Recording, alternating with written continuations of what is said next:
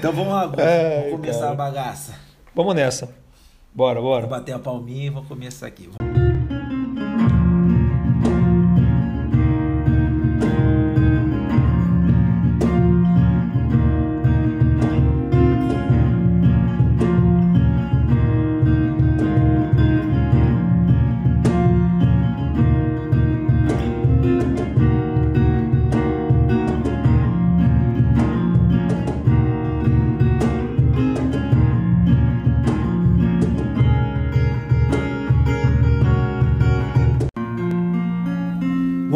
Boa noite, boa noite. Está no ar o seu podcast do horário nobre, o seu podcast gastroliterário, o seu podcast que vai levar para terras longínquas. Então está no ar, meus queridos melons, jantando na taverna. É isso aí, a gente já começa um pouquinho já usando um pouco do idioma Quenya, dos elfos. Então, para vocês, meus queridos ouvintes, melon significa amigo em élfico. É, então, por que eu estou falando élfico? Porque hoje a gente vai falar sobre a grande obra, uma das grandes obras de Tolkien, o livro O Hobbit. É, então, a gente vai passar por seres mágicos, por mitologias e tudo que tiver de direito a gente vai entrar hoje. Não é isso? Gosta? É isso mesmo, cara. Poxa, então chamar os ouvintes aí pra seguir nessa jornada com a gente, né? Então vamos seguir aí em direção a essas terras longínquas, como você mesmo falou. Então vamos formar aqui a nossa trupe e vamos embora. Vamos seguir essa jornada aí. Vamos junto. Bom demais. Então, quem quiser andar descalço pode ficar à vontade, afinal de contas os hobbits andam descalços. Quem quiser botar uma bota de anão, pode também botar uma bota de anão. Mas eu já falo, bota muita comida na mochila, é, e se prepare para todos os tipos de perigo, para todos os tipos de, de coisas diferentes, né? Então, é isso aí, né? Vocês já perceberam que quando fala de Tolkien, eu sou o mais empolgado daqui. O Gusto até estava aí tirando as dúvidas comigo, né, Gusto? Sobre algumas curiosidades. Curiosidades sobre o autor. É, sobre o autor, sobre o idioma, sobre quem criou quem. E é isso aí. Então não, não vou. Poderia me delongar muito mais aqui. Mas hoje a gente vai falar só de um livro do, do Tolkien. Então vou, já vou pedir aqui para brilhantemente o Gusta fazer o nosso resumão. Gusta, é com você. Cara, então vamos nessa, cara. O livro O Hobbit, ele conta a história de um hobbit que vivia numa toca, certo? Então é um dos inícios mais clássicos da literatura, é o início do Hobbit. E, cara, a gente acompanha essa criatura que foi criada pelo Tolkien, que ela traz tanta coisa de... uma sensação de conforto, né? Aquela cena inicial do livro, ela é espetacular, assim. O tanto de vivacidade que tem aquela cena... O quanto que o Tolkien usa dos nossos sentidos para transportar a gente para aquela cena. Então a história, a gente vai acompanhar a história do, do Bilbo, que ele vira, que ele mora no condado, né? Como os hobbits fazem, ele mora dentro de uma toca. E é uma toca super confortável, com fartura de comida, adora beber vinho, se alimentar muito bem. E ele adora aquele sossego, né? Aquele conforto do condado e da casa dele. E de repente, no meio da noite, bate na casa dele, batem na porta e começa a entrar muita gente. Entra dois, depois mais dois, depois mais quatro, vai entrando, vai entrando. Quando ele dá por si, tem doze anões na sala dele, já abrindo a geladeira, metendo a mão no armário, na despensa, pegando tudo que é comida, botando na mesa, fazendo aquela fartura. E aí chega o Gandalf depois, explicando o que estava acontecendo e convocando o Bilbo para participar dessa jornada. Em que vai os, ele, os doze anões e mais o Bilbo em direção a terras longínquas, como foi falado aqui, porque eles têm uma missão, que é recuperar as terras que os anões perderam por um grande dragão que dominou aquelas terras e tomou para ele, um dragão muito poderoso. E a partir daí a história começa, e daí para frente acho que começa a dar um pouco de spoiler. Então vamos falar, parar por aqui. Então vocês ficam com a gente. Depois a gente vai nas análises filosóficas entrar mais a fundo nesses detalhes, né, Diegão? É, isso aí. É, os anões... E, ouvintes, ah. não estranhem minha voz. Eu tô com a voz meio esquisita hoje mesmo. Com a garganta um pouco irritada. Então tô chupando a balinha de gengibre aqui. Então só pra vocês não estranharem. É, isso são os ossos do ofício de professor, né, Gusta? É, pra quem tá começando, não tá acostumado, né? Aí sofre um pouquinho mais. É isso aí. O Gusta já trouxe aqui um pouquinho da personalidade dos anões, né? Os anões criado pelo deus Örven, foi... eles foram criados à imagem e semelhança dos humanos, né? E eles são seres muito resistentes, mas eles têm uma personalidade muito forte. Eles são guerreiros, eles não, não, não desistem de nada. E são folgados pra caramba, né? Como ficou bem claro aí. são, são bem folgados. Mas a, a gente vai falar um pouquinho mais sobre eles durante o nosso episódio. Então, vou trazer um pouquinho aqui do, do panorama gastronômico, né? Então, é muito interessante porque quando a gente lê o livro, né? Fica bem claro que as comidas são muito semelhantes com o que a gente conhece, né? Então a gente encontra uma coisa ou outra, igual a, a erva que eles fumam, não fica, não fica, não é um tabaco, né? É um fumo que eles produzem, que eles adoram fumar em, em grandes cachimbos. É, na parte dos elfos tem o lembas, né? O lembas é um pão super nutritivo que é utilizado em grandes viagens, né? É um pão até mágico, vamos dizer assim. E, mas o resto é tudo muito semelhante, né? Então o que, que, eu, que, que é o mais interessante, gente, que a gente está falando de viagem? O que, que eu posso trazer para vocês hoje, hoje no panorama gastronômico? Eu decidi homenagear as, as grandes comidas, né, que a gente tem no Brasil, que são frutos de expedições, né, dos, dos sertanistas, dos, dos tropeiros, dos... E, e assim por, dos tropeiros e dos bandeirantes também, né? Então nessa época aí de, de expansões, de grandes expedições pelo Brasil, é, foram criados alguns pratos muito interessantes. Aí é só pensar, né? Quando na época desse Brasil do século dezessete, é, como você ia viajar pelo Brasil se o Brasil era tomado de mata? Então imagina, não tem um, um graal no meio do caminho, né? Então tinha que se levar comida. Então levava-se o quê? Levava algumas raízes, farinhas, é, grãos, sementes, é, e carne, principalmente defumadas. E no meio do caminho, claro, encontrava-se alguns tipos de condimentos, ervas. Então fazia-se esse, esses grandes, essas grandes comidas que, que tem toda a base proteica, toda a base de carboidrato, toda a base de gordura, que mantinham esses grandes expedicionários, né? É, ao longo de suas viagens, porque imagina, você tem que entrar numa mata, abrir uma mata, você vai ter que, quando você tiver à noite, você tem que comer o que você tiver, então você tem que levar tudo que você come. Então é muito interessante, né, que muitas muito dessas comidas foram incorporadas na nossa culinária e até hoje a gente utiliza muito, né? E não vou começar a falar um pouquinho delas, vou deixar para a hora da janta, que eu listo todas elas para vocês um pouquinho, mas é só pensar, né? Tropeiro lembra o que a você, Gusta? Porra, adoro é, demais. Feijão tropeiro. Já é um spoiler da hora da janta. Coisa boa, hein? O feijão tropeiro é uma dessas comidas, né? Um desses pratos aí criado pelos tropeiros, né? Os tropeiros eram, eram aqueles que faziam grandes jornadas em tropas de mula. Então, o que a gente vê hoje de caminhões...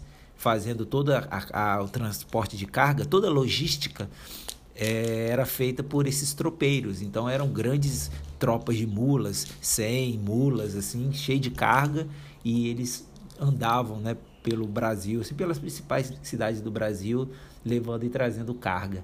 Então hoje o nosso, o nosso panorama gastronômico é em relação a...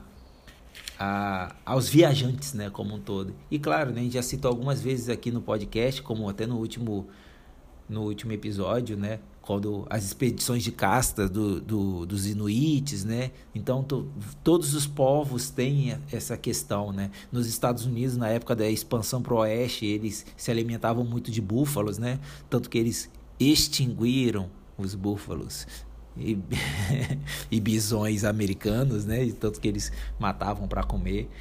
E, e isso ficou até no... O Texas, né, é muito... É muito, muito forte uh, o consumo de carne bovina, né, que, que advém dessa época ainda. Então, a gente tem, pô, na história da humanidade, várias dessas comidas, mas como a gente está no Brasil, a gente vai falar mais de Brasil, né?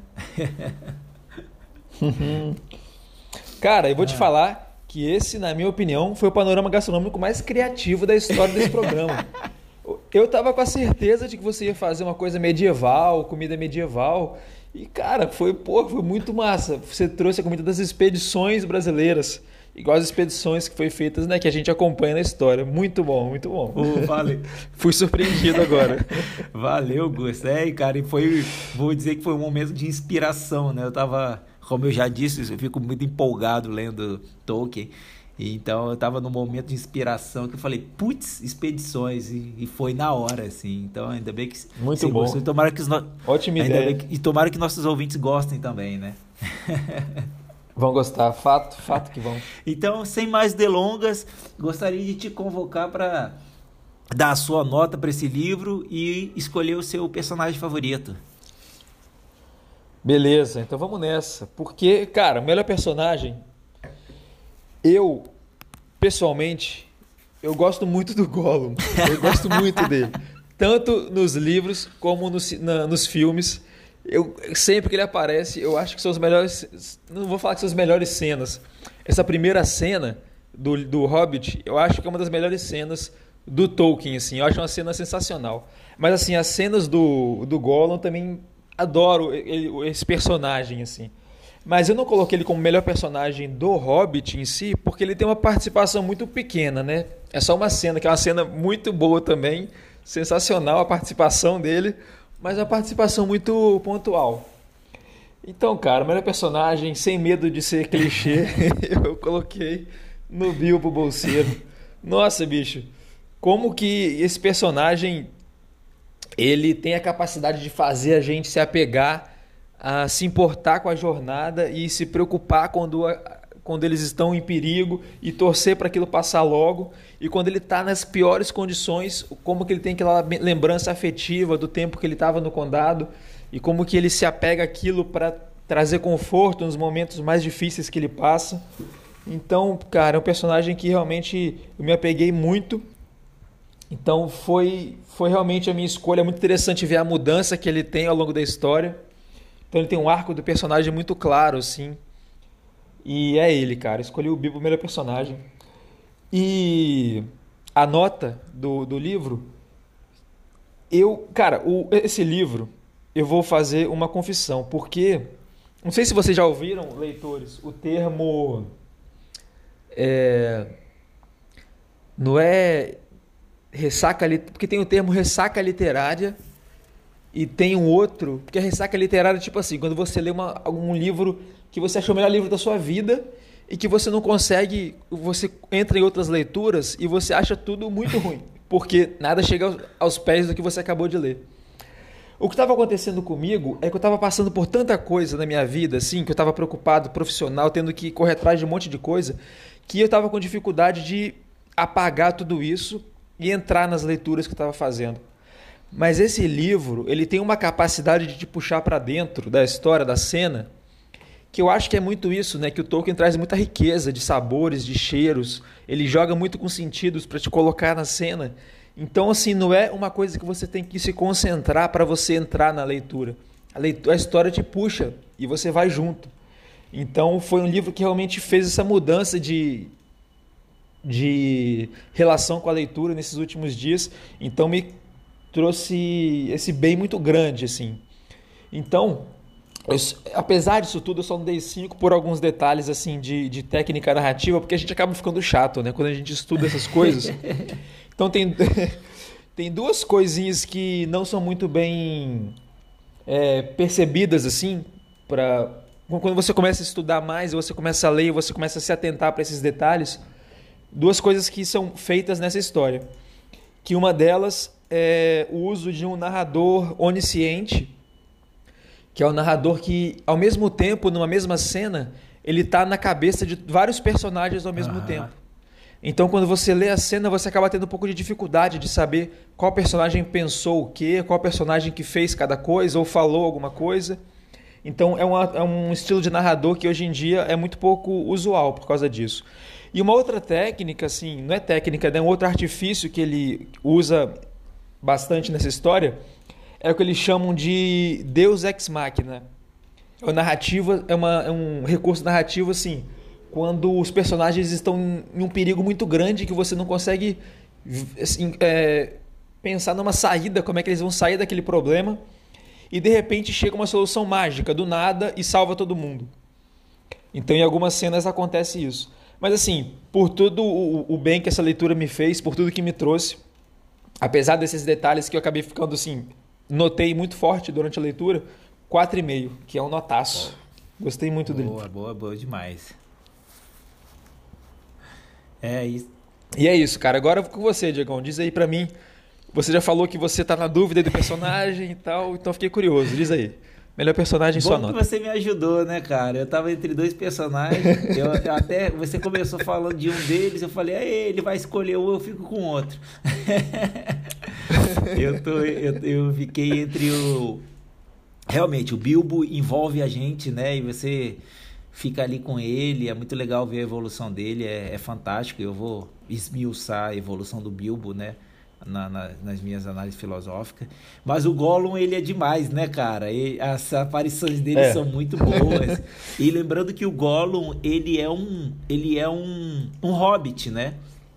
O nome original, o nome de hobbit dele, né, quando ele não era uma criatura, é Sméagol. E, e uhum. ele se tornou um Gollum, né? Um Gollum é, um, é uma criatura em decadência, vamos dizer assim, uma criatura que, que entrou nas trevas, né? Então chama-se de Gollum, toda criatura que adentrou as trevas. E, e é muito interessante, porque o diálogo entre ele e o Bilbo relata muito isso. Então é uma, uma criatura oh. fantástica e super importante no decorrer da história, né? Fica claro isso. Uhum. É, mas eu vou escolher, cara, uma criatura... Uma criatura não, eu vou escolher um dos anões como meu personagem favorito. E não é o Thorin Escudo de Carvalho, e sim o Kili.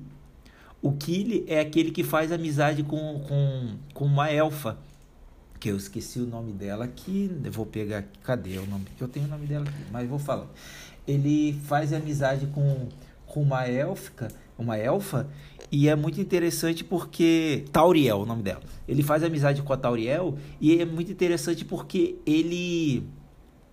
Existe uma rixa muito grande entre elfos e anões, porque quando o... Quando Erebor foi atacada, né? A Montanha Solitária foi atacada, o reino de Erebor, dos anões, os, os elfos se recusaram a ajudar os anões. E a partir disso criou um grande problema diplomático entre essas duas raças, E, e o Kili faz esse vínculo retornar, tanto que na, na batalha os, os, os elfos aparecem, né, na batalha final, e isso é, é muito importante, assim, né? Eu achei muito, muito legal esse, esse, o quão o Kili é importante para unir duas raças, e ele, e ele dos, dos anões ali, ele é o mais moderado e mais ponderado, né? Ele é o mais cabeça aberta, porque todo anão é super turrão, né? Como a gente vê durante o, o uhum. livro. Então, eu gostei muito do Kili. Então, ele é o meu personagem favorito.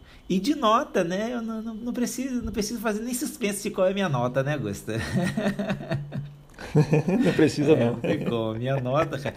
O que acontece? Eu não consigo me desvencilhar de O Hobbit sem saber, sem esquecer de toda a história, né? Então eu li o Silmarillion, li o Senhor dos Anéis, eu li quase todos os livros do Tolkien. Acho, eu só não li um livro que é, são as crônicas de Tom Bombadil. Então, tipo, quando eu vejo Trudanil aparecer, que é o pai do Legolas, eu, cara, eu sei quem é ele, ele lutou em várias batalhas antigas, né, de outras eras, eu sei qual a importância dele, então esses personagens que vão aparecendo, os nomes que vão aparecendo, você vê, tem uma ligação com, com Moria, né, que o que acontece é que um dos anões, amigos do, do Thorin Escudo de Carvalho, ele se torna senhor de, de Moria, né, o Urim. ele se torna o Senhor de Moria, que em Senhor dos Anéis a gente, a gente vê aquela, aquele reino abandonado. Então eu fico sempre viajando. Então minha nota, sem mais delongas, é um cinco. Eu gosto muito da literatura do Tolkien, todo o universo que ele criou é fantástico. Ele criou sete línguas e idiomas diferentes, assim, do nada, sabe? Então é um... É um é, aquela pergunta da Aline, né? Eu fiquei muito tentado em, em querer morar dentro de Senhor dos Anéis. Foi a minha resposta, eu acho. Eu fiquei entre o condado e o... É, eu acho que eu falei que era o condado. Daí, mas, o... mas é isso. Então, um cincão bem redondo. E voltamos para as notas Boa. altíssimas, né? Uhum. Mas é isso, cara. É, a gente fala da jornada, né? E assim como a jornada foi em, em busca de, de retomar o reino de Erebor, a gente também faz aqui sempre uma, uma jornada do, do conhecimento, né? E por falar em jornada do conhecimento, eu convoco agora análises filosóficas.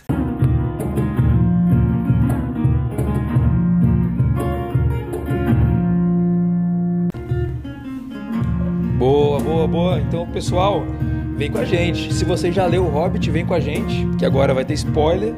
Então, se você não leu ainda, dá um pausezinho, lê o livro, depois você volta aqui e segue essa história com a gente. Ou então, é claro, como eu sempre digo, se você não ligar para spoiler e quiser adentrar nessa história junto com a gente, mesmo sem ter lido o livro, também é muito bem-vindo, né, Diegão? Com certeza. Então, vamos embora, é isso aí. Então, eu vou começar falando de algumas cenas que eu achei muito, muito boas, assim. Eu lembro muito da cena quando estava toda a trupe, eles tinham acabado de, de derrotar os goblins e eles estavam querendo o abrigo na, na fazenda do Beorn. E eles, é, o Gandalf sempre falava que ele era um cara muito turrão, né? Ele não recebia ninguém, ele ficava isolado na fazenda dele, com os animais dele. E a estratégia que o Gandalf usa é muito, achei muito é, engenhosa, assim, que ele sabe o quanto que o Beorn odeia os goblins.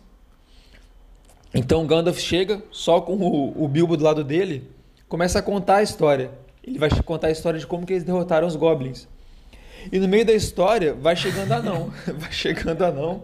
Só que o Beorn tá, tão, tá muito mais interessado em saber o fim daquela história do que de se preocupar em expulsar os anões. Ele só fala assim, entra, entra, entra, senta aqui logo e continua essa história. Então ele não vai nem percebendo quando vai entrando aquele monte de anão na casa dele. E no final, é, é, eles terminam a história, né, dizendo que eles derrotaram aqueles goblins. Então eles são muito bem recebidos pelo Beorn lá. E eu achei... Trazer só esse detalhezinho, porque eu achei muito engenhosa, assim, essa ideia do, do Gandalf para essa cena. E, cara, tem uma cena que, que foi muito... Eu tenho uma sensação, de vez em quando, que vem na minha cabeça, assim, do nada, que, f... que foi muito espelhada em uma das cenas aqui da história, que é a cena que os anões estão perdidos na floresta de Treva Mata. Eles já estão sem o Gandalf nessa cena, né? Estão só eles ali. E é uma floresta escura, a luz não entra ali, eles não veem nada. É breu total, breu total. Eles não veem nem quem está à frente deles. E eles estão completamente perdidos ali, eles não conseguem encontrar a saída. Eles vão ficando famintos, com fome, com sede. É, são muitos anões, né? E anão come demais. Então, é, essa sensação que, que eu tenho de vez em quando... Eu não sei se mais alguém tem esse tipo de coisa, né? Ou se é só uma... uma doideira minha, mas frequentemente é, vem na minha cabeça, eu me imagino como se tivesse passado por um acidente, de... é sempre no oceano a minha questão, mas tem um paralelo muito grande com essa floresta, que eu tenho um acidente de, de navio assim, e aí eu tô, num... não é nem num bote, eu tô na água, eu me imagino na água, no meio do oceano, sem saber para que lado que tá a costa. Então o que eu fico imaginando é tipo assim, o desespero que deve ser quando você tem que juntar suas últimas forças para fazer aquele esforço, né, para você tentar salvar sua vida, mas nesse momento que você não tem, que você não sabe para que direção você tem que nadar.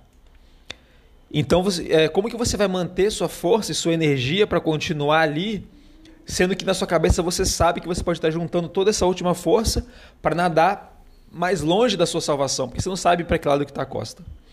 Então esse é um, um, é um pensamento que às vezes me vem Caraca. na cabeça. E eu, cara, me vi os anões nessa floresta e é exatamente isso. Eles estão no brão total. E, e tem aquela cena que o, que o Bilbo consegue escalar a, aquela árvore e ele bota a cabeça para cima. É quase como se você estivesse botando a cabeça para fora da água, assim, conseguindo respirar, entendeu? Então vem aqui, ele consegue ver a luz do sol depois de muito tempo. Ele consegue respirar aquele ar puro.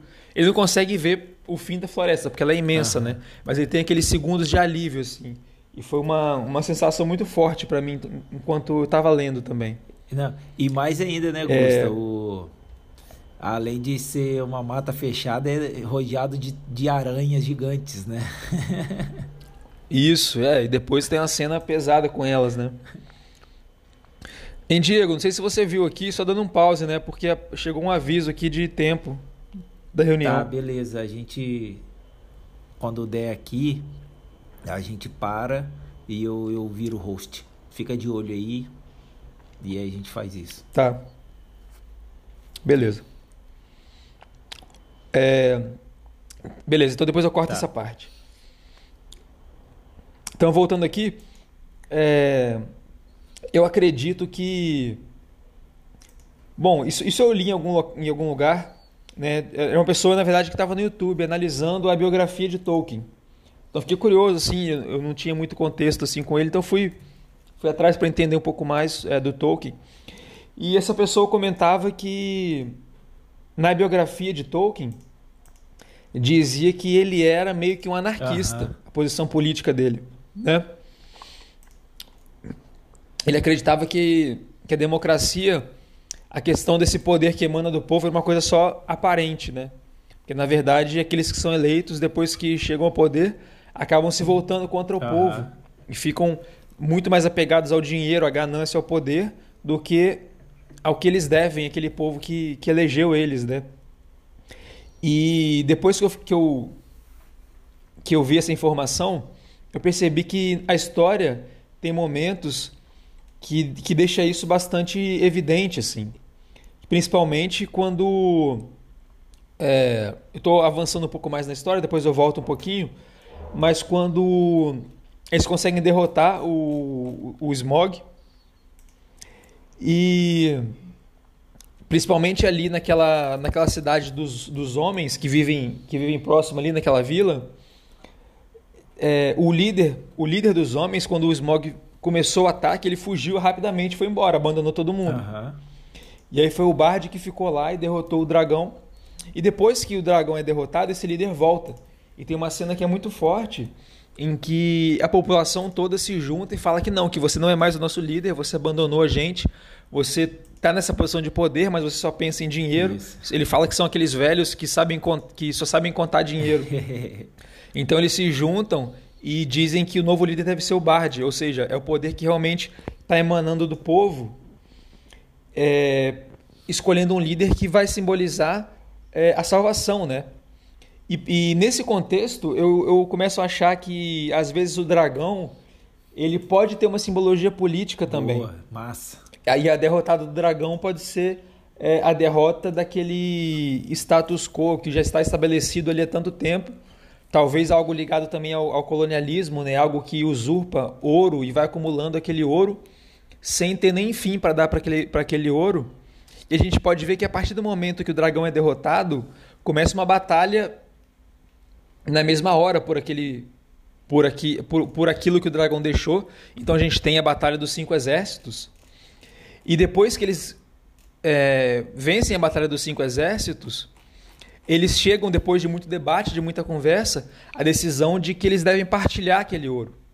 E a partir dessa partilha eles conseguem ter é, uma prosperidade compartilhada. Os humanos, os elfos e os anões dividem aquilo, fazem uma parceria entre eles, eles conseguem se é, conseguem reformar aquelas, aquelas cidades que foram destruídas, e eles conseguem, nessa união, prosperar, né?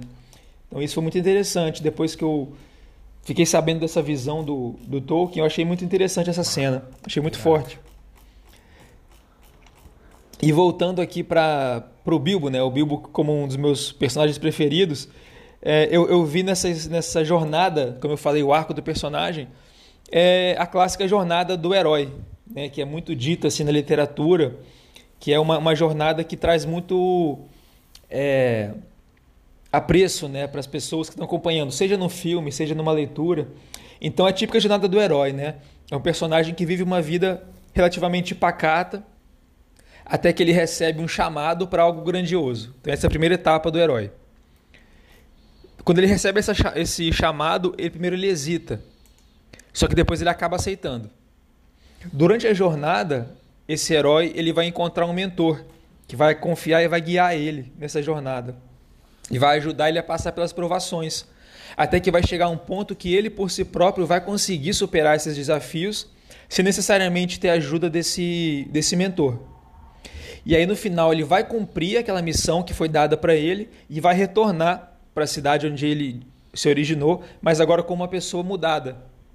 Então fica muito claro isso na cena final, quando o Gandalf está voltando com o Bilbo para o condado. Eles chegam, assim que eles visualizam o condado, o Gandalf fala muito explicitamente que Bilbo, agora você é um hobbit mudado. Nossa.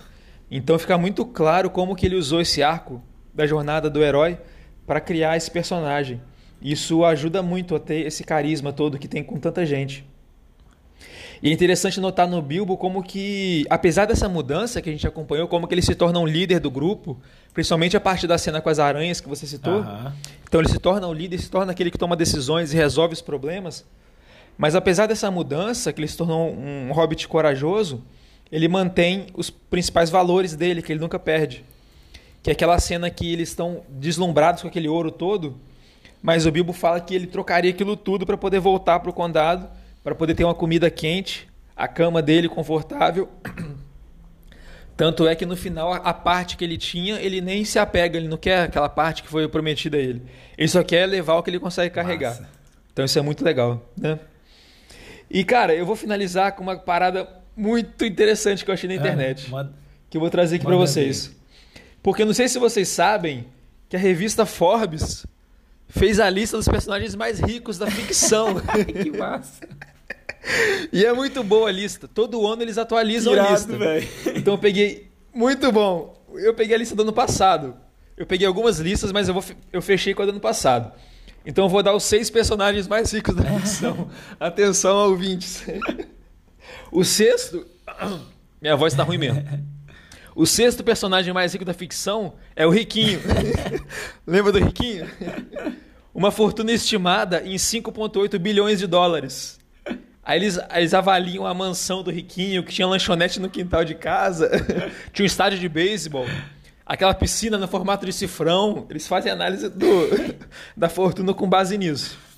Beleza, o próximo, o quinto... Bruce Wayne, Bruce... fortuna estimada em nove bilhões Caceta. De dólares. nove bilhões. C E O da Wayne Enterprises. Eles fazem a... quanto que vale essa empresa, né? E fazem a estimativa da fortuna do Bruce Wayne. Que massa. Quarto colocado, mas o herói. Qual que você chuta? Tony Stark. Tony Stark. Fortuna estimada em doze vírgula quatro bilhões de dólares. Pro Tony Stark. Ele, ele herdou a fortuna do pai, mas ele usou para criar tecnologias e aumentou ainda mais. Eles explicam aqui como é que faz o cálculo. Nossa, véio. E aí, com vocês agora em terceiro colocado, ele, que já foi primeiro colocado em outras listas, agora ele caiu para terceiro, que é Smaug. Sério? É o terceiro personagem mais rico da ficção. Eles estimaram o ouro do Smaug em cinquenta e quatro bilhões Caraca, de dólares. Bicho. cinquenta e quatro bilhões Não, e era de dólares. Ouro pra cacete mesmo, né? Era coisa absurda. Muito ouro, a montanha, é a montanha de ouro. Cara. E tem aquela pedra lá é, do, dos pedra anões, Arken, que também né? vale muito. A pedra Arken. Então eles fizeram esse cálculo e chegou na fortuna de cinquenta e quatro bilhões de dólares para o Dragão Smaug. Pena que ele morreu, né? Então a gente, mas a gente não leva... É, essa... é verdade. Não leva nada disso. Mas valeu, valeu. Segundo colocado... Tio Patinhas. Tio Patinhas tem uma fortuna de sessenta e cinco bilhões de dólares. E por fim, primeiro colocado. Então, então e agora, para primeiro colocado nesse pódio, quem que você chuta, Diego? Quem é o personagem da ficção mais rico? Caraca, bicho, agora você me pegou. Pensa aí um Porque pouquinho. Já... Quem que você imagina já que seja? Já esgotou Bruce Wayne, Tony Stark e... Cara, é... Não sei... Vou dar uma ah. dica. A dica que eu vou dar é o dinheiro que ele tem estimado, tá? Ah. O dinheiro estimado dele é noventa trilhões de dólares. Cacete. Trilhões. Ah. Quem que você imagina que pode ter essa grana toda? noventa trilhões de dólares. No... É um super-herói. É um... Mais um super-herói da é Marvel. É um super-herói da Marvel? Calma aí. Quem é muito rico? Quem um. é muito rico? Tony Stark. O Rich Reed não é tão rico assim. Vixe, mano. Thor. Caraca, o Thor. Sério? Eles esqueceram do Thor, eu acho. Não, não é não, não é não, não é não. Acho que eles esqueceram do Thor. Sabe quem ah. é, cara? T'Challa, do Pantera cara, Negra. Claro, faz todo sentido. Ele é, ele é rei de uma nação não é? super tecnológica. As reservas de Vibranium, cara. Verdade. É o T'Challa, faz todo sentido. Todo Vibranium massa, do adorei mundo. Ser o T'Challa. Legal, né, cara? E fala direito, hein? Ele só entrou na lista agora, em dois mil. Rei T'Challa. Em dois mil e vinte. Rei T'Challa, respeita. Ele entrou agora. Rei T'Challa. Então o Smaug foi por muito tempo o personagem mais rico da ficção. E aí, com o tempo, ele foi sendo desbancado pelo Tio Patinhas e pelo Rei T'Challa. Que massa, velho. E assim eu encerro minha análise filosófica. Porra, bom demais, eu adorei. Eu vou ficar de olho nessa lista direto agora. Todo ano sai uma nova. Vou ficar... Quem sabe eles colocam um Thor é nas verdade. próximas. Bom demais. Mas aqui, desbancar o Rei T'Challa vai, vai ser, ser difícil. difícil. Vai ser muito difícil. Porque a quantidade de tecnologia que o Wakanda tem é, é complicado. Complicado. Bom demais, Gusta.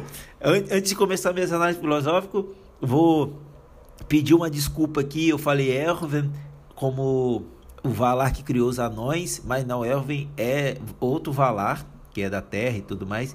Quem criou os anões é o Valar dos metais, né? Do, dos minérios, do, das rochas, que é o Auli, tá? Então, só para não ficar aqui a uhum. informação errada para os nossos ouvintes.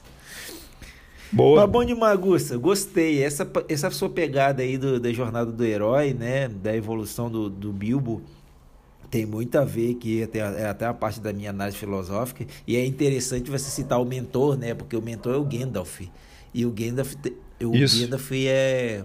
É um Ainur que eles falam, né? Os Ainur, eles foram mandados para a Terra-média na Quarta Era, né? A era que se chama a Era Antes da Era dos Homens. E que, que, teoricamente, se a gente for... Tipo assim, a gente acreditar em tudo isso, nós, hoje em dia, estaríamos na Quinta Era, né? Que todos os seres mágicos voltaram pro... para a terra dos Valares, então só os, os, os humanos reinam aqui. E quando eles foram enviados na Quarta Era, pra, porque existia muito, muita coisa ruim acontecendo na Idade Média, e eles são, são oniscientes, né? Então foram enviados quatro Ainurs, que é o Gandalf, o cinzento, o Saruman, o branco, o Radagast, o castanho, e tem outros dois é, magos, Ainurs, que são azuis, que ninguém sabe o que aconteceu com eles. Eles foram para as terras do oeste, do oeste não, do leste, e ninguém sabe o que aconteceu. E é isso mesmo, eles, eles, eles, têm, eles sabem qual é o futuro, mas eles não podem interferir no futuro. Eles só podem interferir, né, no julgamento dos seres. Ou seja, eles, ele pode assim, influenciar, mas não pode interferir. Não pode falar assim, faz isso. E sim dar conselho, tipo, ó, você deveria pensar em você mesmo, tipo, ou você deveria pensar no, no bem, e então cada personagem, né, vai tomando as suas atitudes, isso é, é muito legal, então é um, só um, um plus aqui na, na, na sua análise. E legal demais. Eu vou começar fazendo um exercício com você, Gusta, é, ali hum. tinham-se treze anões, né? E aí eu vou, vou levantar umas quatro frases aqui e eu vou te, vou te perguntar quem, o que você lembra, né? Então tá, treze anões, hum. um deles é o líder, né? Que é o Thorin Escudo de Carvalho. É um líder que se sacrifica para manter o reino, né? Ele dá a própria vida para manter, manter o reino de Erebor. Todos seguem o líder devido ao nome do seu pai, né? Então eles vão e, é, atrás de... de, de Thráin, né? Que é o, é, ele, não, o Thorin, ele é muito famoso por causa do pai dele, Thráin, né? Que é o grande rei de Erebor, Isso. que descobriu a pedra Arken e tudo mais. O líder guiou seu povo até o seu reconhecimento. Então, ele, eles ficaram como nômades e tudo mais, até voltar a ser o povo de Erebor, né? Então, eles foram reconhecidos como um povo de novo. Um deles, né, o Kili, foi tido como um traidor, por ele se aliar aos elfos em prol de ajuda, né? Então, em prol de ajuda de, de outro, outro povo que estava no poder, ele tentou fazer uma aliança em prol da própria raça, assim, da própria... do próprio povo, vamos dizer assim. Isso aí te lembra alguma passagem de alguma religião? Caraca, velho. São judeus aí? Cara, são os cristãos. É, um líder e doze apóstolos. Tá zoando. Caramba. Que tapa, bicho, é mesmo? Vê, vê se faz sentido essa minha viagem aí. Então, que isso? Cara, quando eu, quando eu parei... Ele vai ressuscitar? O, o escudo de Carvalho vai ressuscitar? É, tipo assim, cara, é o, o, o, fi, o, filho, do, o filho do rei maior, né? O Thráin, o Thráin é falado o tempo inteiro e o filho dele que guia o povo, né? Que é o Thorin Escudo de Carvalho, e ele tem doze seguidores. Eu sempre me né? perguntei, tipo... cara, por que tanto anão nessa história? E é muito legal que você, se você, pegar os, se você pegar os apóstolos, você vê, né, que tem um pescador, tem um construtor, tem, tem aquele que, que é, é, tem o dom da fala, né? Então eles se encaixam bem nos, nos doze apóstolos. Assim, eu não vou entrar muito nisso, senão vai ficar muito longo. Mas os ouvintes que tiveram curiosidade, os anões têm personalidades é, parecidas com os doze apóstolos. E até tem... A... Então a Santa Ceia foi feita naquela cena na casa é, do Bilbo. San... É tipo isso. Boa. Ou então na, no Zé, em Valfenda, né? Pode ser Valfenda também. A Santa Ceia, que eles estão tudo na mesinha comendo pra caralho, igual um monte de maluco. Que coisa, cara. Muito massa, né, cara? E na hora eu pensei nisso, eu contei, recontei. E o que acontece, né? Tem, tinham, tinham apóstolos que eram irmãos, e tem irmãos entre os, os, os anões, e cada um tem um, uma personalidade muito forte. Quando eu olhei isso, eu falei, eu vou ter que falar isso, cara. Começamos bem a análise, né? Nossa. Vambora, vambora. Aí o que eu tava vendo que é uma coisa muito legal, cara. É, como você disse, né, o, o Tolkien tinha, tinha é, inclinações muito fortes, né, de críticas sociais muito fortes. Então, tanto que ele falava, não, não, não dá para viver numa democracia porque quem está no poder quer manter o poder. E isso é dito há muito tempo, né, tipo assim, quando a democracia foi criada, a ideia de democracia foi criada ainda na Grécia Antiga, né, é, você vê a República e tudo mais... De, a República, ela é de Platão ou de Aristóteles, não lembro, mas é de um dos dois. Então, o livro A República, ela já vem trazendo essa questão da democracia, mas em outros livros que você lê de Aristóteles, principalmente, é dito que não tem como chegar em república enquanto não tem uma evolução humana. Então, tipo, enquanto houver essa ganância humana, a, a, a democracia não vai ser plena. Porque a democracia, ela vem de direitos iguais, né? E quando você tem uma minoria no poder, ela deixa de ser democracia. A gente já discutiu várias vezes aqui, né? Que a gente vive numa oligarquia aqui no Brasil. Então, isso é muito interessante você ter trazido isso do Tolkien, porque ele, ele sempre tem muito, muito, muita dessa questão das mazelas sociais. E, principalmente nesse livro, eu consegui identificar cinco, que, que fica muito claro aqui, né? Povos exilados e subjugados, né? Então, o povo de, de Erebor é um deles, né? Nas passagens do livro mostra que eles ficaram andando para lá e para cá, servindo outros povos. Corrupção, a cidade do lago é uma grande questão disso, né? A corrupção lá, que, que ele, aqueles líderes deles, foi, ele foi deposto no final, né? Quando eles é, aclamaram Bard como líder deles.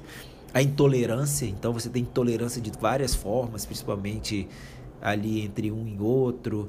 Então você, em várias passagens você vê uma intolerância de, de, de, de ritos, de tudo, de todo tipo de intolerância. racial. Aí a gente vem a xenofobia, né? Tipo, de orc, é, de orc odiar todos, todos odiares orc, orc, orc odiares anões, elfos sempre se sentirem superiores aos homens, né? E uma coisa que eu peguei no final, que você lembrou o Beorn, é o, o quão ele é preocupado com o meio ambiente, né? E ele, e ele é puto o tempo inteiro com os goblins, porque eles destroem tudo, eles destroem o meio ambiente. E, o, e, o, e uhum. ele é uma criatura que ele defende o meio ambiente, tanto que ele, ele é tipo um druida, né? Ele se transforma num urso, ele se transforma em vários, em vários animais, assim, porque ele é um espírito protetor do, das matas e dos animais. E, e ele, ele toca nessa questão, né? Que as matas, os animais estão sendo mortos. E, e o Radagast também traz isso também, né? Que o, o mago castanho, que ele é o mago da, das florestas. Então, são mazelas que ficam muito, muito claras, assim. E eu, eu achei muito interessante isso estar tá implícito nessa literatura do Tolkien. Uma coisa legal, né? E que já vem aí... É, adicionando ao que você discutiu do, do, da jornada do herói.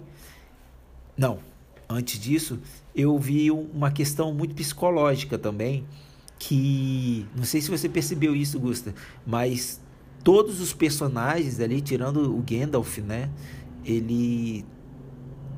O Gandalf de alguma forma também, mas todos os personagens estão buscando uma redenção, já percebeu isso? Cada um tem um problema que tá... tá tentando resolver ali durante a jornada.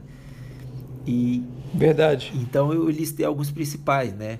O, o Bilbo, ele se sente impelido a conhecer algo além do condado, né? Ele tá ali, tá feliz, mas fica naquele negócio na cabeça dele, tipo assim, ah, eu quero fazer uma grande viagem, né? Ah, eu acho que o, o mundo é mais do que o condado, porque ele sempre ficava... ele sempre ficava muito maravilhado com as histórias do que, o que tinham fora do condado, né? O Thorin busca recuperar o, o, o seu povo, né? O lugar do seu povo. Então, é, fica muito claro isso. Ele tem uma questão muito forte, né? Que ele tem que recuperar Erebor. Ele tem que recuperar porque ele perdeu Erebor. E isso era uma herança dele. Ele tem que recuperar. O Bard, ele tenta recuperar o nome da família, que a família do Bard é uma família de arqueiros, né? Tanto que ele tem aquelas, aquelas lanças lá. E ele que, que deveria... Que o ancestral dele, né? É, não conseguiu matar o Smaug. E por isso que entrou em toda aquela decadência a Cidade do Lago. Então fica nas costas dele. Tanto que ele, ele sempre é, é botado de lado. Ele é sempre botado como alguém que não é capaz, né? A Tauriel, que é a elfa lá, né, que vira amiga do Kili, ela busca reaver as injustiças que os elfos fizeram contra os anões, né? Como eu falei no começo. O que aconteceu? Teve uma briga entre elfos e anões. Os anões, por causa do Thráin, né? Quando ele descobre a, a pedra Arken, ele tem uma, uma febre, tipo uma febre do ouro, né? Ele fica... Então ele se fecha para o comércio, ele se fecha para qualquer tipo de relação, porque ele acha que a única coisa que importa é a riqueza deles. Então, aí, quando eles precisam dos elfos, os elfos deixam os anões de lado. E a Tauri, Tauriel, ela, ela entende isso, que foi uma grande injustiça do povo da floresta, né? Mas o, o, o Tranduil, ele não acha isso, né? E o Azog, né? O Azog, que é, o, que é aquele orc grandão lá, que o, ele tem o braço cortado pelo... pelo pelo Thorin, né? Ele busca que é, recuperar essa reputação dele, né? Que ah, na história o, o, ele é escudo de carvalho porque ele pega um pedaço de carvalho e consegue se defender desse, desse orc grandão aí. Então ficou um orgulho ferido. Então é muito legal, né? Que, que a gente vai vendo assim que cada um tem uma questão. E outra coisa que eu, que eu achei interessante é que o combustível do, da história... Aí eu queria até a sua opinião dessa minha afirmação. O combustível do, do, da, da, dessa história é a ganância. Você percebeu isso? Tirando talvez o Bilbo, é. né? Ou seja, todo, todos, todos as, os entraves, todos os conflitos são gerados pela ganância. E a Guerra dos Cinco Reinos também, né? É, Totalmente. Então, aí, aí eu trouxe também os exemplos, né? O Thráin perde o reino devido à ganância pela Pedra Arque. A cidade do lago ela é destruída, empobrecida pela ganância do, do ouro dos anões, né? Eles queriam, queriam muito mais que os anões fizessem todo aquele comércio e tudo mais. Então eles se fecham para os anões, porque eles não têm mais ouro, o ouro dos anões, né? Quando o Thráin corta relações com ele devido a essa ganância. O Smaug, ele é derrotado pela ganância do, do tesouro. Então quando ele se sente ameaçado que alguém vai pegar qualquer pedrinha, de, de, de qualquer moeda de ouro, ele fica maluco, tanto que o, ele, ele sai do, do covil dele, onde ele estava protegido, porque o, o Bilbo rouba um cálice de ouro. E ele fica maluco, uhum. Ele fica muito doido. Eu adorei o Smaug, ele é super ele, passionalzão, assim, ele é um maluco, né? Também gostei muito dele. O Smaug é muito bom, cara. Os orcs atacam os anões por ganância de terra e poder. Então, o, os orcs, eles querem destruição, eles querem o poder além de tudo, né? O Thorin Escudo de Carvalho, ele sucumbe, né? Ele morre devido à ganância pela pedra Arken, né? Então, tipo assim, ele tá lá, é muito louco, que ele vem, vem, vem, quando ele consegue recuperar Erebor, que ele pedra, pega a pedra Arken na mão, ele se transforma. Ele fala, foda-se, não, não preciso de mais ninguém, a gente vai se defender. E por, por causa dessa ganância dele, ele acaba morrendo, assim, né? Na, em batalha. E o... E o Alfred, né, que é aquele, aquele que é um dos mais corruptos da Cidade do Lago, ele só quer poder. Então ele sempre fica ele tramando, né? Ele é uma figura muito nojenta, assim, né? E quando é interessante que quando essas ganâncias, com cada uma dessas ganâncias, elas se encerram de alguma forma, entra em paz. E, e, e no final disso tudo, o que você já falou agora no começo, né, que dessa, dessa parte, desse tópico, é que, exceto o Bilbo, né, que ele não tem a ganância, ele consegue liderar todo mundo a tomar as melhores decisões. Ou seja, nesse caso, as melhores decisões eram decisões que não envolviam uma ganância, uma ganância por poder, por ouro, por reputação e assim por diante. Então, o Bilbo é, é demais, né? É interessante o que você falou, porque ele sempre toma as decisões certas, né? Muitas vezes até os anões estão com medo de entrar mais fundo ali para se encontrar com o Smaug, mas ele vai, ele sabe, ele tem muita noção do que, que é o certo a fazer. É, isso é muito legal, cara. E aí eu gostaria de fechar aqui no último tópico na, na análise filosófica, falando exatamente do Bilbo, né? Nosso queridinho Bilbo. É muito legal o desenvolvimento dele, né? Então eu separei alguns tópicos aqui para a gente ir junto nessa jornada. É... Então, o primeiro ponto de mudança, ele sai do lugar de conforto e vai de, de encontro ao desconhecido, né? Que é o início da jornada dele, né? Que ele, ele fala ali que ah, ele não vai servir, não diz nada, ele fica puto e fala, eu vou. Então, ele sai do, da mesmice e vai buscar o desconhecido, vai buscar uma coisa nova, já é um, um avanço. Ele sai da, da desconfiança à desconfiança, né? Porque, tipo, ele tava no grupo, porque o Gandalf mandou, pediu pro Thorin aceitar e falou que ele ia ser útil em algum momento. Aquele negócio que ele é onisciente, né? Ele seria útil em algum momento e com a interação com o grupo, o grupo começa a ver que ele tem algo a acrescentar, né? No começo tem todos aqueles conflitos que, tipo assim, ah, não... Você não serve para nada, não sei o quê. E aí ele sai da desconfiança e a confiança ao conviver com o grupo. Aí a parte interessante que é a relação dele com Gollum, que é uma coisa muito interessante, que é que ele sai das trevas ao renascimento, né? Então o Gollum é a expressão de um hobbit nas trevas. E o, e o Bilbo, ele se depara com as treva, a treva de um hobbit.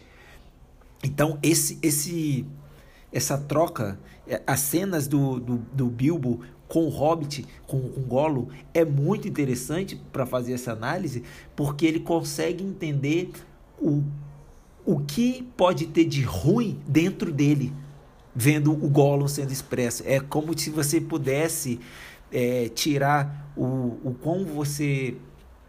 as coisas negativas de você e botar na sua frente. Imagina, Gusta, você pega e fala assim, deixa eu tirar aqui. Aí aparece um Gusta com todas as coisas negativas que você faz. E aí você consegue enxergar isso. E achei muito legal porque dá um avanço muito grande nos pensamentos do Bilbo, né? E ele começa a agir completamente. É, pô, e a, e a cena ficou muito mais forte agora por esse lado. É, uma cena sinistra. E, e é muito interessante porque o, o Bilbo vai levando aquilo ali, aí já entra uma parte psicológica, que o Bilbo não fica tentando matar o Gollum, ele tenta entender o Gollum, ele tenta aceitar o Gollum, ele tenta ludibriar o Gollum e manter o Gollum vivo. Então é tipo assim, é como uhum. pensar, eu tenho uma parte em mim que não é legal, que, que eu posso ferir outras pessoas, que eu posso fazer um mal em algum momento, mas isso faz parte de mim, eu não vou matar isso, eu vou saber lidar com isso. Então é um, isso é um dos motivos de eu quase escolher o Gollum como, como meu personagem favorito aqui. Boa. Aí o Bilbo também sai do ceticismo à crença, né? Porque no condado ele só tem aquelas coisas, ele não sabe das outras crenças, da, das criaturas mágicas. E quando ele encontra o Beorn e o, o, as águias, né? E os elfos, ele entende que existe, existe muito mais coisa e ele começa a acreditar em coisas diferentes. Então ele, ele expande a cabeça dele quando ele sai do ceticismo a uma crença, né? Que o que, o que era só lenda, ele consegue ver, né? Da insegurança à confiança, né? Então, oh, eu acho que a parte mais importante eh, de como que o Bilbo se tornou confiante é quando ele vai sozinho conversar com o Smaug. Pô, cara, ele nunca viu um dragão na vida uhum. dele, e ele vai lá sozinho e começa a tentar tapear o Smaug, cara. E o, o diálogo entre eles é muito bom, né? E ele vai pensando, né, em como enganar o Smaug e tentar tirar o Smaug de lá de, de, de dentro, não sei o quê. Então, eu fiquei muito orgulhoso do Bilbo nesse momento. E com isso ele sai... Realmente um diálogo muito bom. É, dois. Cara, e eles vão ali e, e o... O Smaug é super ardiloso, né? Tipo, ele é uma criatura milenar, né? Então ele já viu de tudo. Ele não, que ele fala assim, você não vai conseguir me enganar. Eu já conheci muitos igual, igual a você ou até mais inteligentes que você. E, e é nesse momento que ele sai da ingenuidade para a inteligência, né? Ele se torna um, um sábio durante a jornada. E eu acho que o, a apoteose, vamos dizer assim, do Bilbo é o final. Que ele sai do material pro espiritual, assim, entre aspas, quando ele recusa o tesouro. Que no começo uhum. da jornada, né, é, tem um acordo que, um, que, que cada um deles ficaria com um quatorzeavos do, da riqueza, né? E qual era a riqueza do Smaug ali, que você falou da lista da Forbes? Era... eu tô com ela aberta aqui ainda. cinquenta e quatro bilhões de então, dólares. Então é só pensar quanto que é um quatorzeavos de... de cinquenta e quatro bilhões, né? Então, uhum. imagina o quanto que o, que o Bilbo ia, ia levar para casa, né? Ia, vou fazer as contas aqui, ó. O Bilbo levaria para casa aproximadamente três vírgula nove bilhões de dólares. É, dinheiro, é, dinheiro, é bastante dinheiro, né? Então ele abdica disso, ele só, que ele fala, ele só leva o que precisa, e, e na, na história diz, né, que ele ficou rico o suficiente, mesmo levando pouco, pouca riqueza, e ele entendeu que a maior riqueza dele é a casa dele, é o povo do condado, é o povo dele. Então, tipo, ele teria dinheiro para passar o resto da vida bem, mas para ele viver bem seria viver no condado, né? Então, é o, eu acho... no meu entender, é, é, o, é o ponto máximo do desenvolvimento do Bilbo, é quando ele recusa o tesouro e vai para casa e vai em paz. Tipo, eu vi de tudo, conheci de tudo, e lidei com tudo, e é isso, eu sou uma pessoa realizada hoje. O que, que você acha dessa afirmação final, Augusta? Porra, é, é muito legal isso mesmo, né? E, a, e o estado de espírito que ele se encontra nesse final, em que ele tem a casa dele... mas ele tem essa fagulha, né? Esse gosto pela aventura que fica vivo nele. Mas ele sabe que ele sempre vai poder voltar pro local de conforto. É, isso é muito legal, cara. Eu fiquei... Eu vou te agradecer por escolher o Hobbit, porque que a gente falou, né, que seria um desafio fazer as análises filosóficas do, desse livro, mas eu fiquei surpreso com o quanto que a gente consegue tirar do livro, né? O quanto que a gente falou aqui de várias questões. Muito legal, né, cara? É, nossa, foi realmente um episódio muito rico, assim, complementou muito a leitura. Pô, com certeza, cara. E é isso aí, cara. E aí, voltando um pouco no tempo, né? Tipo, Erebor no seu apogeu da riqueza. E foi quando o Smaug chegou e começou a destruir tudo, invadiu Erebor, expulsou todos os anões, matou todo mundo que estava lá dentro. O que aconteceu que você está num apogeu e acontece uma, uma catástrofe, né? E essa catástrofe... catástrofe... Tô entendendo. Uhum. E essa catástrofe, ela caiu como uma bomba. Então, é hora a gente fazer a... Ok. Assim como o Smaug chegando, o que vai chegar pra gente agora é a pergunta bomba.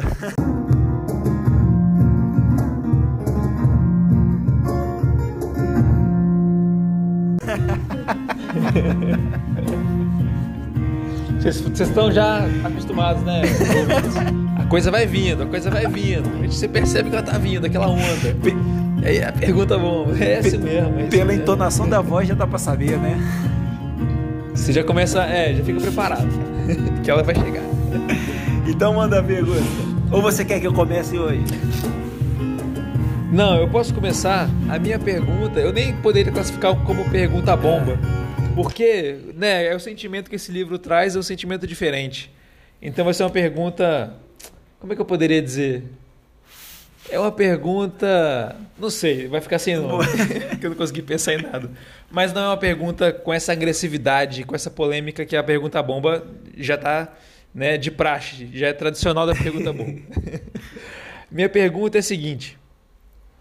Quando você está naqueles momentos... Aqueles momentos mais desgastantes assim, do dia a dia, da nossa vida assim, adulta, profissional. Se tem alguma coisa que você consegue puxar da memória, que traz aquela memória afetiva de um conforto para você em uma relação semelhante que o Bilbo tem com o Condado. Rapaz, que pergunta boa. Eu vou te dizer a mesma coisa, cara. Vou, vou, eu, vou, eu vou partilhar do sentimento do Bilbo. Para mim, o chegar na minha casa é uma coisa fantástica para mim. Minha casa hoje é meu templo, sabe? É o meu local de, uhum. de refúgio. Então, tipo... É, é, eu tava pensando nisso esses dias, Gustavo. Calhou muito essa pergunta, porque... É, se, todo dia que eu abro a porta da minha casa e olho o meu A P, eu sinto a mesma felicidade desde o primeiro dia que eu entrei aqui, cara. Porque aqui é o, é o meu momento, sabe? É os meus quadros aqui, uhum. meus livros, minhas plantas, minha cozinha, minhas facas. Então, tá tudo aqui. Então, é o momento que eu boto minha bike no canto, tiro, tiro a mochila, deito no sofá e, e falo, beleza, acabou o dia, tô em casa, tô tranquilo. Então, é um... É um templo que eu tenho muito... E é, eu fico muito feliz toda vez que eu percebo isso, sabe? Então, a, uhum. a resposta hoje vai ser curta, porque ela é muito parecida com o que o Bilbo sente mesmo. Então, é o, a minha memória afetiva, o meu momento, assim, também é, é o estar em casa. E claro, né? Tanto, tanto quando, quando eu estou em casa e sinto isso... ou essa necessidade de uma memória afetiva, né, para seguir aí nessa jornada diária. É claro que eu penso em, em Vila Velha, né, em vocês aí que estão em Vila Velha, e eu penso, putz, vontade de estar com eles lá e curtir. A gente curte bastante junto, né? Isso não, já fica claro aqui em todos esses episódios. Então é uma memória que eu tenho bem, que eu, que eu falo assim, cara, eu tenho para onde ir, né? Se tudo na vida der errado, eu tenho para onde fugir e me sentir reconfortado. Pô, que massa, cara.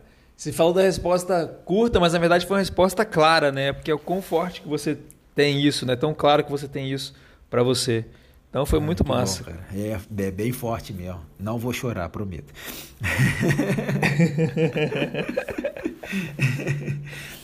A minha pergunta ela é, um, é um pouco assim, é, mais relacionada ao que eu falei lá do, dos sentimentos do, dos personagens que levaram a várias ações deles, né? Então, é uma pergunta uhum. bem pessoal, assim. Aí, se você quiser exemplificar, pode ficar à vontade aí.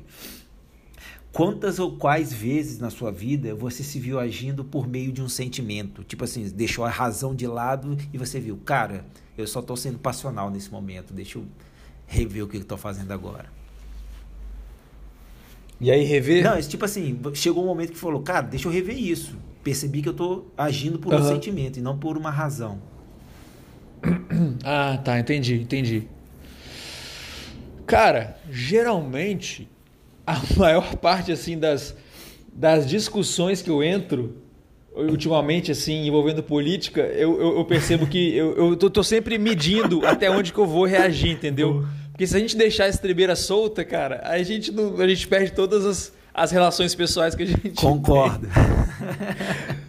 Então, assim, tem, tem muita, muitas conversas. Eu tenho grupos de WhatsApp, por exemplo, com amigos de infância, e aquele é o grupo mais eclético do Brasil. Grupo de WhatsApp, dentre os grupos tem de WhatsApp. Tem monarquista lá? Então ali, cara, tem de tudo lá. Eu tô constantemente lembrando assim, cara, esses são meus amigos de infância, vamos, vamos controlar aqui o tom. Que legal, cara, um exercício diário então, né? É, e, e cara, é um exercício que eu indico pra todo mundo, assim. Quando, se você tiver essa noção no meio de uma conversa que você tá argumentando com uma pessoa que pensa diferente de você, tente manter sempre essa noção e saber, cara, essa pessoa não é meu inimigo, então vamos continuar a conversa. Ninguém aqui precisa virar inimigo depois disso. Demais. Então, cara, é quando eu percebo assim, essa passionalidade e tento segurar, às vezes passa do ponto. Mas assim, a gente está sempre tentando. Bom demais. E é por aí. Pô, legal, cara, legal demais. Eu estava pensando aqui, Gusta, lá do começo das minhas análises filosóficas, né? Você fala, eu falei do, dos discípulos e você falou da, da Santa Ceia, né? E é, é, é incrível como que, o, que os anões gostam de comer, né? Coisa de louco. Sim. E eu uhum. acho que a gente deveria convidar esses anões... para um quadro que a gente tem aqui no podcast. O que, que você acha? Qual o quadro deveria ser esse? Cara, só pode ser nosso quadro derradeiro, né? O nosso quadro da abundância, da fartura. O quadro Hora da Janta. Eita, coisa boa. E aí, pessoal? Cara, a cena que me vem na cabeça é um anão dando aquela bocada numa coxona de frango. É aquela gordura escorrendo pela barba. Exatamente isso que eu ia falar. A, a, a, o ápice da cena é a gordura escorrendo na barba. E só passa a mãozinha assim, ó. Só passa. Já tá, tá limpo, limpo, né? E é isso aí, pessoal. Hoje a gente tá falando de comidas de expedições, né? Eu já falei aqui no começo, né? Como que essas comidas surgiram, né? O porquê, na verdade, dessas comidas surgirem. E é só imaginar, né? Tipo, a gente vai para o mato, eu não sei se vocês já tiveram oportunidade de fazer caminhadas longas, né? A gente tem, tem que levar comida, ou acampamentos mesmo, né? A gente vai fazer um acampamentozinho assim, num lugar mais ermo, vamos dizer assim. Então tem que levar a comida certa, a comida que não estrague e tudo mais. Então vários, várias comidas que a gente tem hoje no dia a dia, em vários locais do, do país, são emblemáticas para isso, né? Então, tipo, a gente tem o arroz carreteiro, que é muito forte, principalmente no, no Rio Grande do Sul, né? Dos carreteiros, que, tra- que carregavam charque, né? Transportavam charque, que numa, durante uma parte do, do, do Império Brasileiro foi a, a grande fortuna do, dos sulistas, né? Tanto que isso desencadeou a Guerra Farroupilha, que eles, que eles viram que eles tinham um poder econômico muito grande no Império, e eles falaram, pô, se a gente é tão rico assim, a gente pode ser um próprio país, né? É, e isso se expandiu pro, pro, principalmente para o Mato Grosso do Sul, que no Mato Grosso do Sul tem uma colônia gaúcha muito grande lá, né? É, o feijão tropeiro, né, Gusta, que você já falou aqui, eu adoro também, né? Principalmente aquele feijão tropeiro, aquele feijãozinho tropeiro que a gente comeu aí no, no, em, em julho, né, lá no sítio. Nossa, aquele foi o feijão tropeiro. Feijão tropeiro que já é... marcado na graduação, que todo churrasco nosso tinha feijão tropeiro da mãe do Diego. Tava presente. Tem a paçoca de carne seca, né? Que a gente até falou um pouquinho no episódio Nobelina, né? Então a paçoca de carne seca, ela é tipo como fosse um, uma carne desidratada assim, né? Então ela não estraga, ela já está salgada, e faz-se um, uma, uma, uma paçoquinha assim para para não estragar durante o, o, o tempo, né, de viagem, principalmente o pessoal que anda levando boi por, por dentro do, do sertão do Nordeste.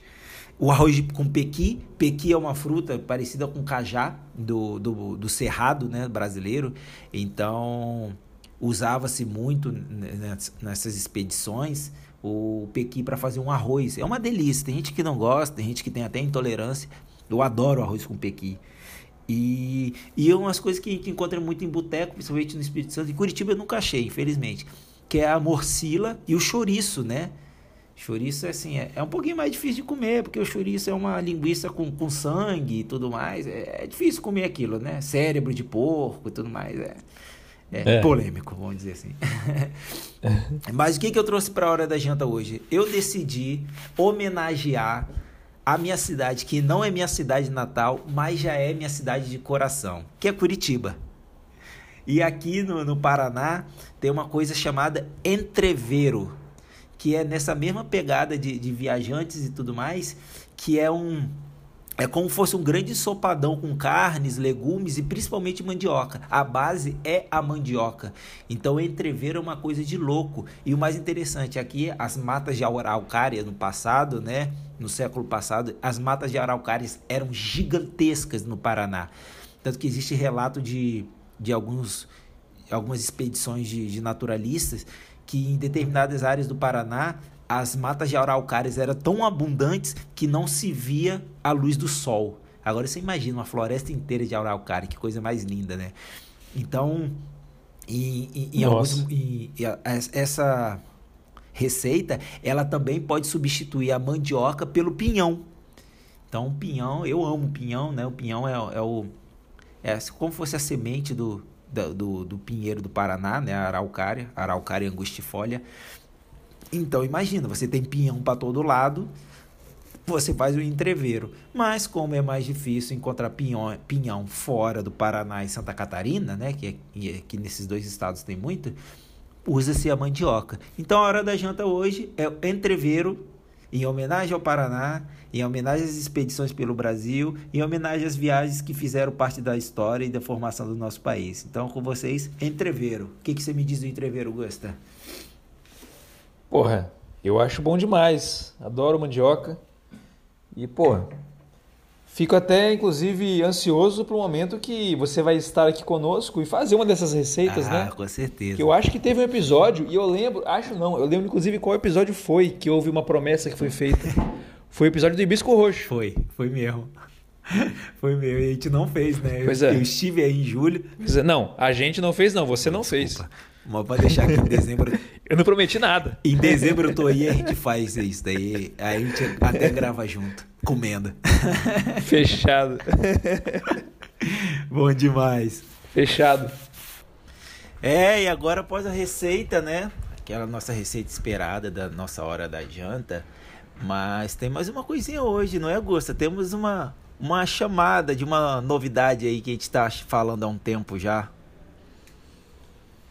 É isso mesmo, hoje tem a estreia do quadro novo Dani na Taverna, é a presença da nossa Masterchef aqui, Dani Barbosa, que não é parente do Diego Barbosa, quem diria? E está aqui com a gente hoje para falar um pouco mais desse quadro. Diz aí, Dani. O, o sobrenome foi só uma mera coincidência, com certeza. Gente, primeiramente eu adorei o convite, eu descobri esse projeto completamente inusitado aí no meio, no meio do percurso e muito obrigada pelo convite, fiquei muito é, animada, na verdade, em fazer parte, porque realmente é um, um universo muito, muito diferente da gastronomia, né? Falar sobre gastronomia sem ver, sem tocar, realmente é muito diferente, assim. E eu acho que é por isso que eu me senti mais compelida ainda a participar, assim, achei, achei muito, muito diferente, assim, e uma nova forma de experimentar a gastronomia, não só comendo, mas falando sobre ela também.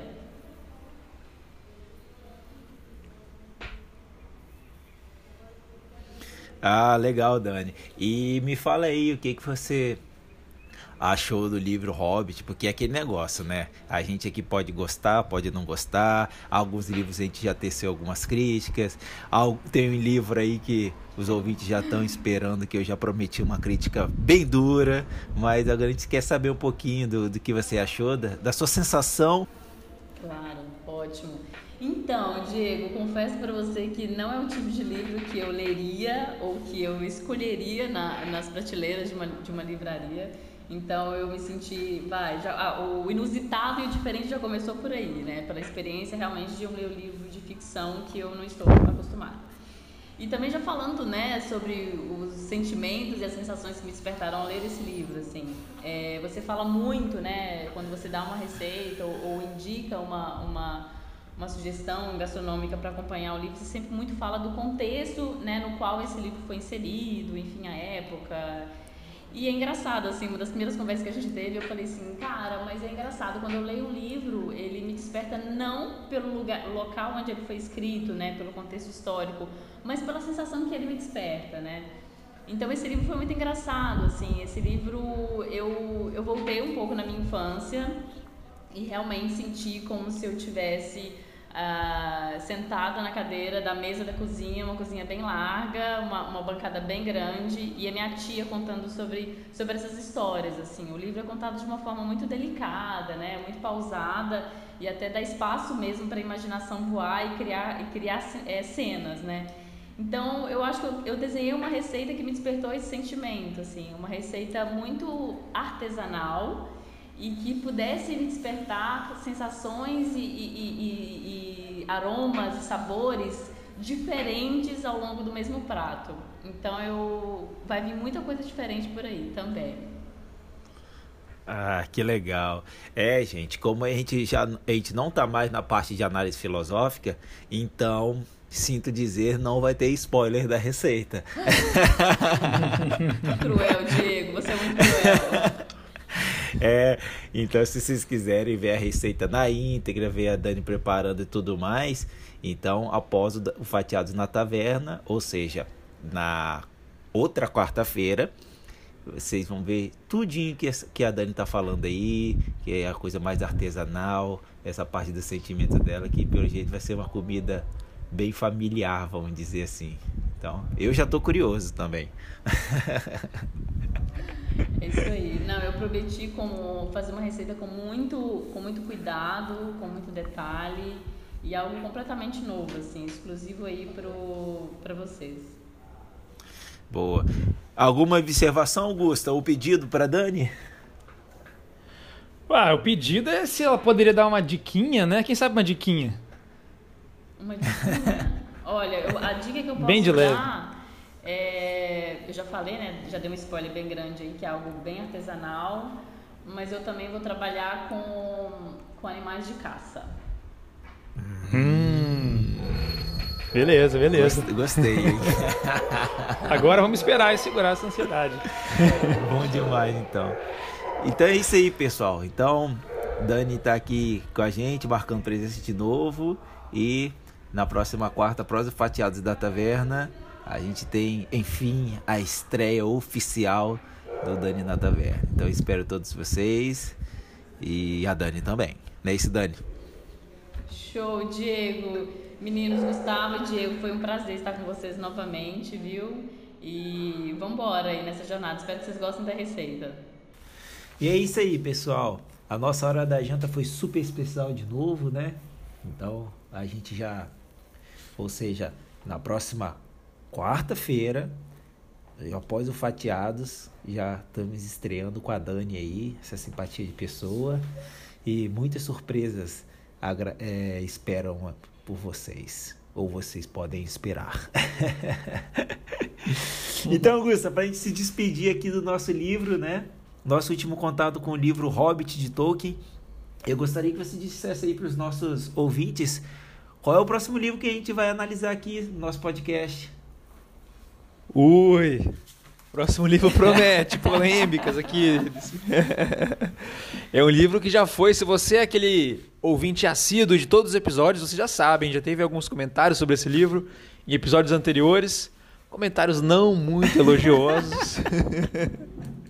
Então a gente, nós como vamos trazer nosso olhar de, de biólogos, estudiosos da evolução humana, né, da leitura dos Sapiens. Então é um episódio que eu estou muito curioso para ouvir. Ah, com certeza. A gente não vai tentar falar o nome do autor, que até hoje eu não consigo. Você consegue pronunciar o nome dele, cara? Eu não consigo falar até hoje. É, eu consigo tentar, mas obviamente vai ser um lixo, né? Prometemos que a gente vai treinar para o próximo episódio a gente falar direitinho, tá? E é isso, né? Beleza. Os Sapiens, eu já prometi várias vezes aqui vir com sangue nos olhos, né? Mas eu, eu prometo ser um pouquinho mais moderado, tirar um pouquinho da passionalidade, trazer coisas concretas. Aí, ó, fazendo já o link com a pergunta bomba. É. Vamos bombardear os Sapiens.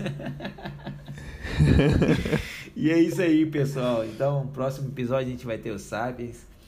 E agora, para começar as nossas despedidas, eu gostaria de novamente agradecer vocês, agradecer aí a presença da Dani com a gente nesse projeto, né? Trazendo um pouquinho do conhecimento dela.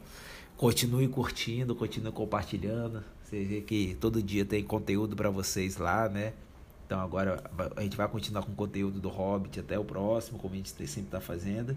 Que vocês não tenham dúvida que tudo isso é para vocês. Tá muito legal ver todo mundo curtindo e comentando sempre, mas a gente sempre pode alcançar mais pessoas, que é o nosso, é o nosso desejo maior, né, Gustavo? Que todo mundo possa ter esse prazer pela leitura e sempre buscar cada vez mais. E é isso aí, gente. É, quem vos falou mais essa noite foi Diego Barbosa. Com você, Gustavo. É isso aí também, pessoal. Grande abraço. Garganta continua bem ruinzinha. É, pô, galera, um grande abraço para todo mundo. É, agradecendo também a atenção de vocês, a audiência, e é, participando dos comentários. Vamos lá cada vez mais, a gente poder manter essa conversa. A gente quer saber também o que, que vocês acharam da leitura, o que, que vocês acharam do episódio. Então não deixe de comentar, de participar dessa conversa com a gente, que a gente faz para vocês realmente. E agora a gente está com essa presença ilustre aqui da Dani, abrilhantando literalmente, já que é uma estrela vencedora de Masterchef, está aqui com a gente agora nessa parceria. Então um abraço para todo mundo, também me despeço aqui até semana que vem. Vinheta!